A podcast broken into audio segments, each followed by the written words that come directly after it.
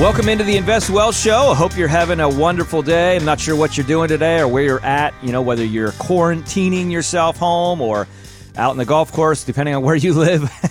you know, Randy, it's a luxury some, from time to time. I was actually up visiting with a buddy of mine, Troy Maxwell, great guy. He's the pastor of Freedom House Church, multiple campus church in Charlotte, North Carolina, and he, he calls me up and says, Hey, come on up, man. We're still playing golf up here. So I fly up, we play a little bit of golf and uh, single card it, which doesn't make any sense because you don't stand by each other at all in the tee box.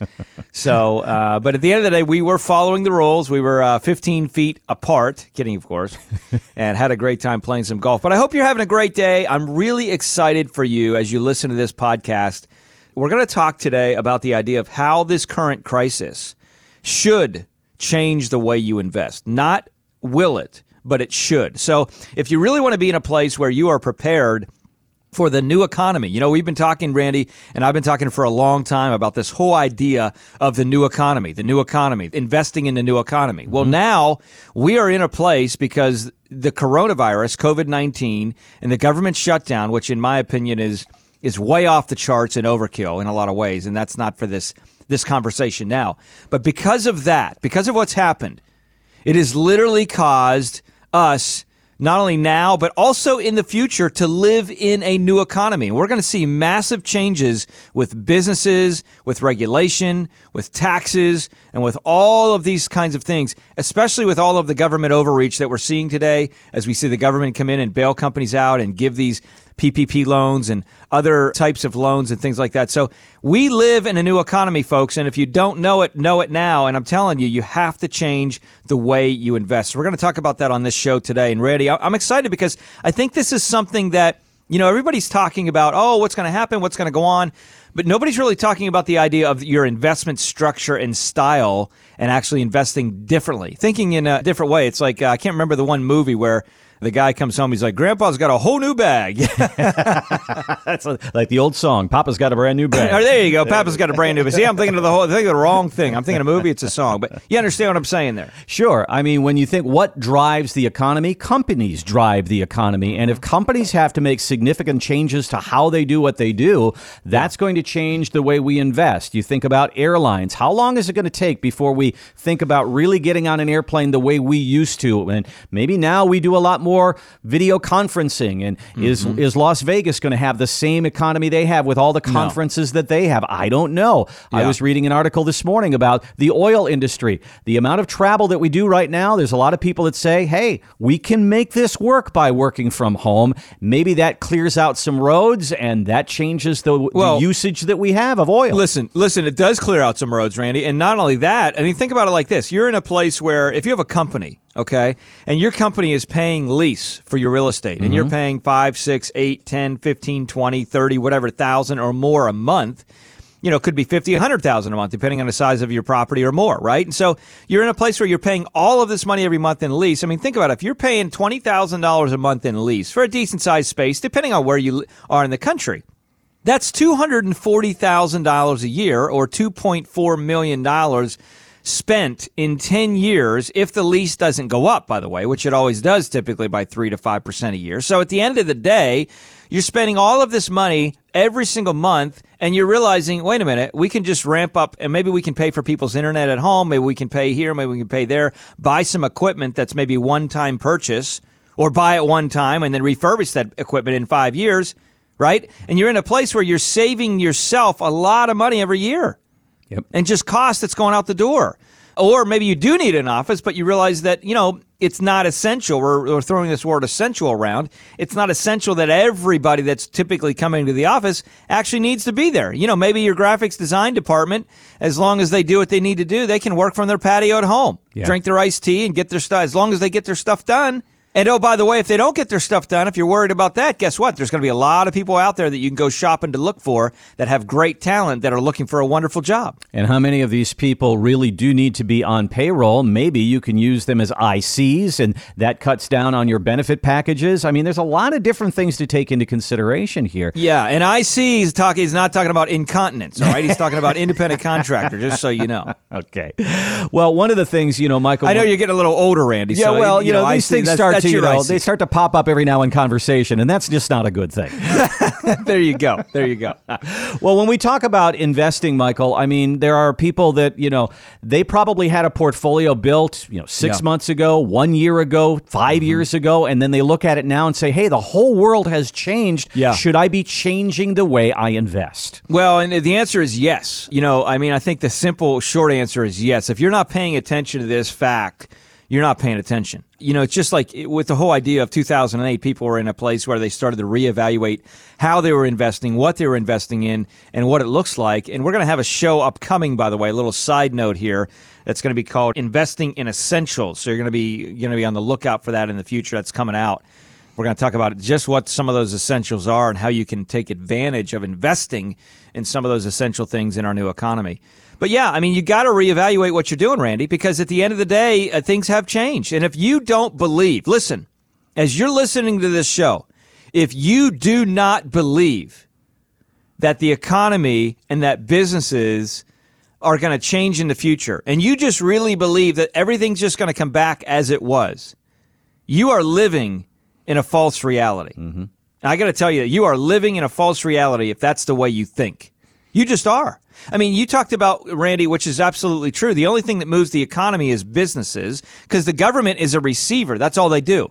They receive money in taxes from local businesses. Now, they do spend money, right? The government does spend money, but a lot of times the ways that that money gets spent and jobs get done and things get, you know, fixed or, or built or whatever are by small company businesses or businesses in general. So the government is taking money from the country and spending it on businesses that can perform a service or a job that they need, which puts money back into the economy.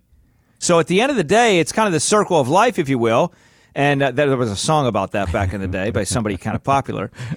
And, you know, the reality of it is businesses are the economic engine in the country. Everybody thinks, Randy, about these big, large, massive companies. But, you know, 50% of the economic movement in the country comes from 50% comes from small business, mom and pop, under 100 employees. That's where 50% of the economic engine in this country comes from. And it's important. And I think that that is a part of our economy that is really taking a hit right now with the shutdown. And when you think about what you have, maybe you have a mutual fund and you look inside of there and there are stock, there's 200 different things inside of there. And there might be restaurants, there might be airlines, there might be transportation, there might be oil, there might be all these different things that are taking a huge hit right now. And we may come out on the other side of this three, six months, a year from now, very, very different. I'm going to play you a clip here, Michael, from Jan Kniffen. He's an expert in the retail area. You've probably heard that this event could be the death of the mall. And this is what he says. I think that tsunami that someone mentioned is is real. We're going to see a lot of bankruptcies both in restaurants and in retailing, and that's inevitable. I mean, if there are 600,000 plus restaurants, we could see 100,000 close. If there are 500,000 stores, we could see 30,000 close. I've been saying to you forever that we're going to see 300 malls fail. Now I think we could see four or 500 malls fail. Well, Michael, you talk about sector investing, and if some of the sectors that you're involved in right now are retail, that's something to probably reconsider right now. Yeah, no, it, it is, Randy. And listen, this has been something that's been coming anyways, mm-hmm. right? Regardless of COVID 19, this is something that we've been seeing happening anyways with this whole idea of, you know, the blow up of the internet, people getting more online, people people having access to more devices. I mean, you can you can put on an Apple Watch right now and I'm wearing an Apple Watch right now. It's telling me my heartbeat is in line, so I'm very excited about that. but you know, you can buy an Apple Watch and tell Siri to go buy something. Hey, go buy. You know, I don't want to say it right now because then I'll get a package at my door. You know, my watch. but that's what happens today, and you can't do that by going to the mall. So this is something that's happened. Amazon has changed the game in a lot of ways, and there's other retailers, Walmart and others that are that are paying attention to online now more than they used to. So, you know, this whole idea of convenience shopping is a big deal. Now, there's still that experience that you get, you know, going to the mall or going to some type of an outdoor outlet. Obviously, that experience of, you know, walking around and seeing other people and you're not there by yourself and you can try clothes on. Uh, I know, Randy, you love to try clothes on. I know Oh, I do my too. favorite thing, Love it. yeah. Love it. I'm going to take 15 outfits and see which one best fits my shoulders. Try it on. It's going to be wonderful. It's going to be wonderful. Kidding, of course. Now, I'd rather go to the rack, pick something up, and be like, you know what? I'll try this on at home. If it doesn't fit, I'd rather return it. Mm-hmm. Which, when you think about it, doesn't make any sense because it actually takes a lot longer than just taking five minutes and trying the stinking shirt on, right? That's right. But at the end of the day, we are in a place where we've become accustomed already to shopping convenience, right? And, and utilizing these delivery modes where whatever we order magically just shows up at our door. Santa Claus at the door every three seconds. It's like, you know, and now I'm in a situation where like every other day I got a box from Amazon sitting on the front door. It's like Christmas has lost its excitement. I mean, it's like, why do we have to have Christmas and get gifts whenever uh, we can get a gift every other day at the door? It's like, wow, this is amazing. Thank the Lord that Christmas is actually about Jesus Christ instead of gifts anyway, so that does help. But at the end of the day, you know, when we take a look at what's happening economically, when we take a look at social habits of people, you know, Fauci's out there talking about social distancing and we're going to have to stay six feet apart until 2052, which I think the guy is off his rocker, in my personal opinion. I think we need to start a campaign called Fire Fauci because he's real far away from the facts.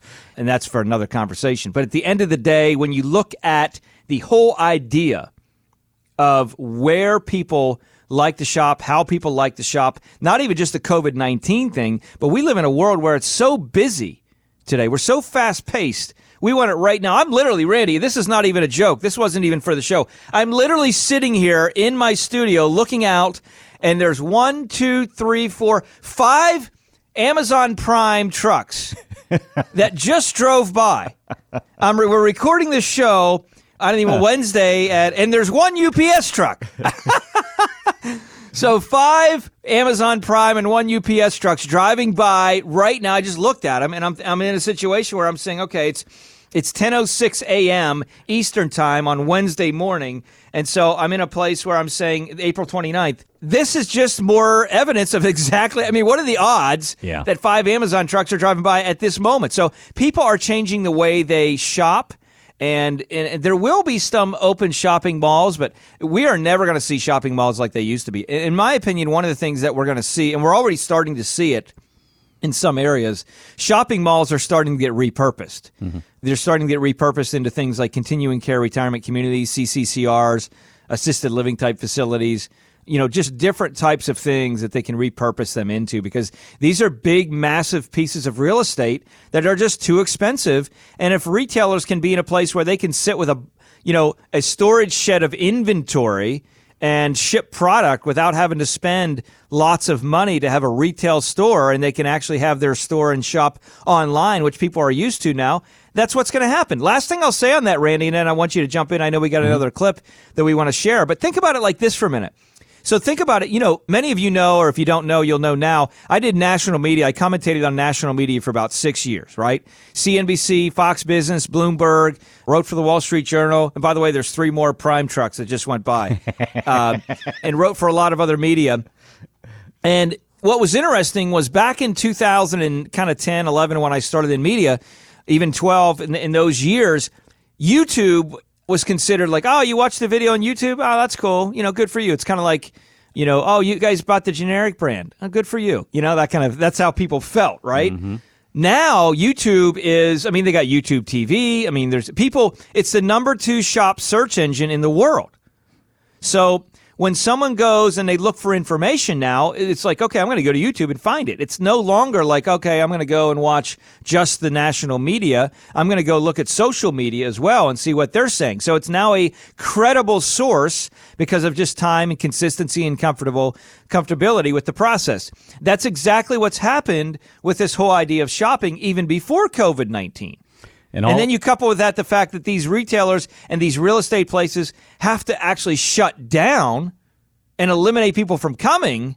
No, I mean that's that's like the perfect storm. Yep. And all of this should reflect the way we place our money within our investments. Now, you touched on something a little earlier there, Michael, and that was the taxation and the, how the taxes yep. drive what the government is doing. And you know, we, this is not a political show. You may believe that the government has done too much. You may believe that the government did just enough, or that they're doing great things with throwing the safety net out there. I think the government shouldn't have done anything in the first place, Randy. That's okay. my personal opinion. I think we should have taken the Sweden approach. Mm-hmm. That's going to sound very uh, contrary, but listen, quarantine the sick and let the healthy people stay out. That's what every normal society does. That's somebody said to me, let's go back to biblical times to leprosy. What did they Correct. do? They put them on an island there and they let the healthy people do their thing and they, yeah. they kept the sick people away. Anyway, so one of the two things, more prime trucks. Exactly. And, and, and two more shows that we're also touching on here too. But anyway, one of the things we talk about the tax base and how much money has gone out. $6 trillion so far, maybe more coming. What kind of an effect does that have on us taxation wise in the future. Leon Cooperman had an opinion on that on CNBC. Capitalism as we know it will likely be changed forever. When the government is called upon to protect you on the downside, they have every right to regulate the upside. Taxes have to go up. Quickly if Biden wins, slowly if Trump wins, but taxes have to go up. So things like carried interest, capital gains taxes, uh, the uh, ability to roll over real estate sales tax-free, all that stuff is going to have to be eliminated. Capitalism is changed forever. That's a pretty strong statement, but it kind of, you know, goes along with what you've been saying today, Michael. Well, it's true. It's not even just a statement, it's true.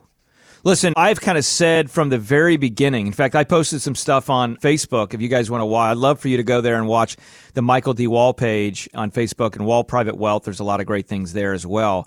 Videos that we've done talking about markets and commentary. U.S. Private Wealth is another spot. You, if you haven't known, we have, I have three companies: U.S. Private Wealth, Wall Private Wealth, Wall Lehman. All companies designed to help families protect, grow, and reduce taxes on their wealth. By the way, if you want to learn more, you can just go to leanonthewall.com. But I've been talking about this for a long time, Randy. Capitalism has changed. There's no doubt about it, and I really believe that this whole COVID nineteen thing is a power grab. It's an absolute power grab. Now, I know that gets into conspiracy theory, but I, I believe in a lot of that stuff. When you talk about the idea of the Federal Reserve being created, you know, the creature from Jekyll Island, that book, talking about the Fed being created as a private company back in the day that has never been audited, that is not part of the federal government, and that buys treasuries, you know, prints money and buys treasuries to infuse money into the economy. And on every single dollar bill that you or any other person in the country has, it says a Federal Reserve note, which is a loan. So the Federal Reserve literally owns every single thing that you've purchased. Uh, what you have bought in your lifetime, I know this sounds crazy, but has been a loan from the Federal Reserve. So the Federal Reserve being a private company, not part of the federal government, what if they decide to call the loan? We want all our money back. all our money that we loaned you over the last 80, 90 years, we want it back. Well, good luck with that. Guess what? All of a sudden, the elitist group that is in power of the Federal Reserve owns the United States of America. We are owned citizens. I know that sounds crazy, but that's really what's going on, people, if you get your head out of the sand. And one of the things that we got to know is this whole idea of even social distancing from the beginning. I mean, one of the worst things that you can do to build your immune system is stay indoors and worry. One of the best things that you can do is get outside, get active, get vitamin D, take vitamin A and vitamin B and vitamin C, right? And get active. And oh, by the way, it's okay to get some germs on you because that's one of the ways that your immune system grows. Now, if you're sick in the first place, obviously you want to quarantine and protect yourself. But here we are with Trump doing some amazing things initially with the economy. And then he's listening to this guy, Fauci, which, by the way, has been around for four administrations and he's on the board and connected as well with Bill Gates if you want to go down that conspiracy trail at some point on your own. So I believe that this whole economic process, this whole COVID 19 process, this whole idea of here's what we're going to do we're going to shut businesses down is an absolute power grab. And so Trump is trying to do his best. He's been fighting against noise since he's been elected, by the way. Okay. And he's trying to do his best to be in a situation where he's trying to listen to the quote unquote experts. But yet, a lot of doctors and a lot of other people throughout the country are saying this doesn't make sense. This doesn't make sense. And hospitals are getting paid more now, we're realizing uh, from the CDC and things like that for diagnoses of COVID 19 and if people are on a respirator and things like that. So at the end of the day, this is not just a new economy. This is a power grab. And uh, the gentleman that shared that thought is absolutely right. Listen, if the government, the government that gives you everything is the government that can take everything away. So if, here's the material point and fundamental point that you can walk away with practically and say, okay, what should I be doing? Well, what you should be doing is saying, you know what, if you're just getting the advice from your advisor that says, you know what, just hang in there, it's going to come back, don't worry about it, everything comes back in the future, that's history. That's historical advice. This is not the kind of advice you need right now. And if you're okay with just absorbing and drinking down that kind of advice, then you're going to be the one that's going to pay the consequences in your portfolio in the future. Not your advisor, not their company, not someone else, but you.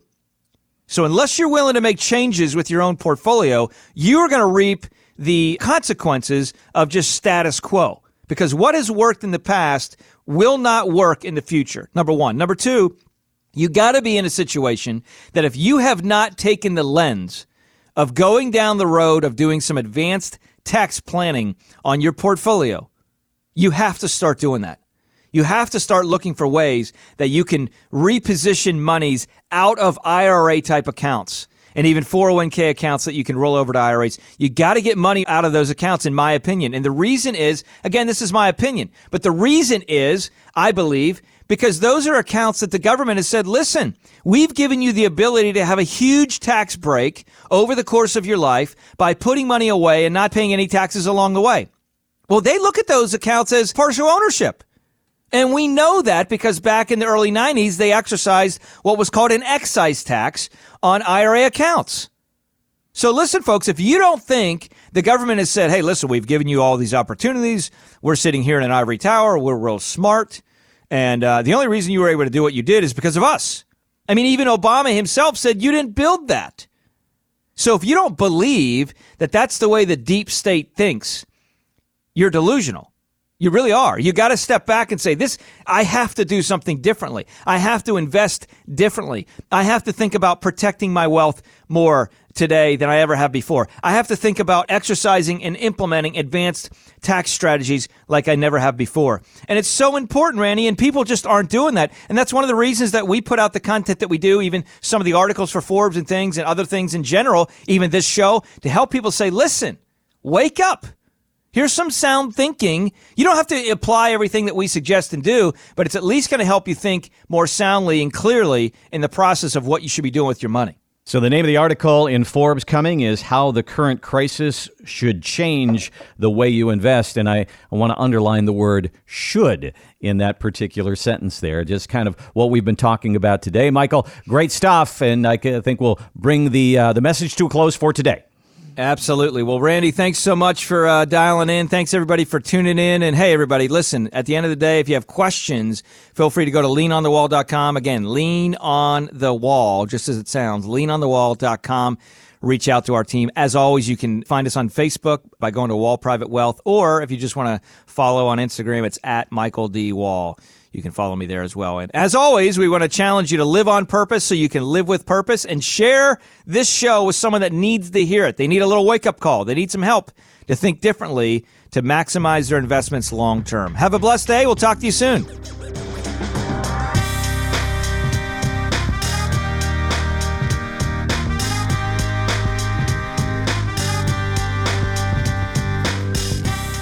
Any client experiences discussed during this show are unique to that client. They are not meant to imply or suggest you will experience the same results. By contacting us, we'll review aspects of your retirement portfolio to include suggestions about how to best utilize stocks, bonds, life insurance, annuities, and other financial products, or if changing management styles is appropriate for your specific needs and objectives. Michael Wall is an investment advisor representative of U.S. Private Wealth LLC, a registered investment advisor. Exposure to ideas and financial vehicles discussed should not be considered investment advice or recommendation to buy or sell any financial vehicle. Past performance is not a guarantee of future results. Investments can fluctuate, and when redeemed, may be worth more or less than when originally invested. Financial professionals are not licensed in all 50 states. To find out if Michael Wall is licensed in your state, please contact his office. Wall Private Wealth Inc. is not affiliated with nor endorsed by the Social Security Administration or any other government agency and does not provide legal advice. Annuity guarantees rely solely on the financial strength and claims paying ability of the issuing insurance company. By contacting us, you may be provided with information about insurance and annuity products offered through Michael Wall, NPN license number 7330010.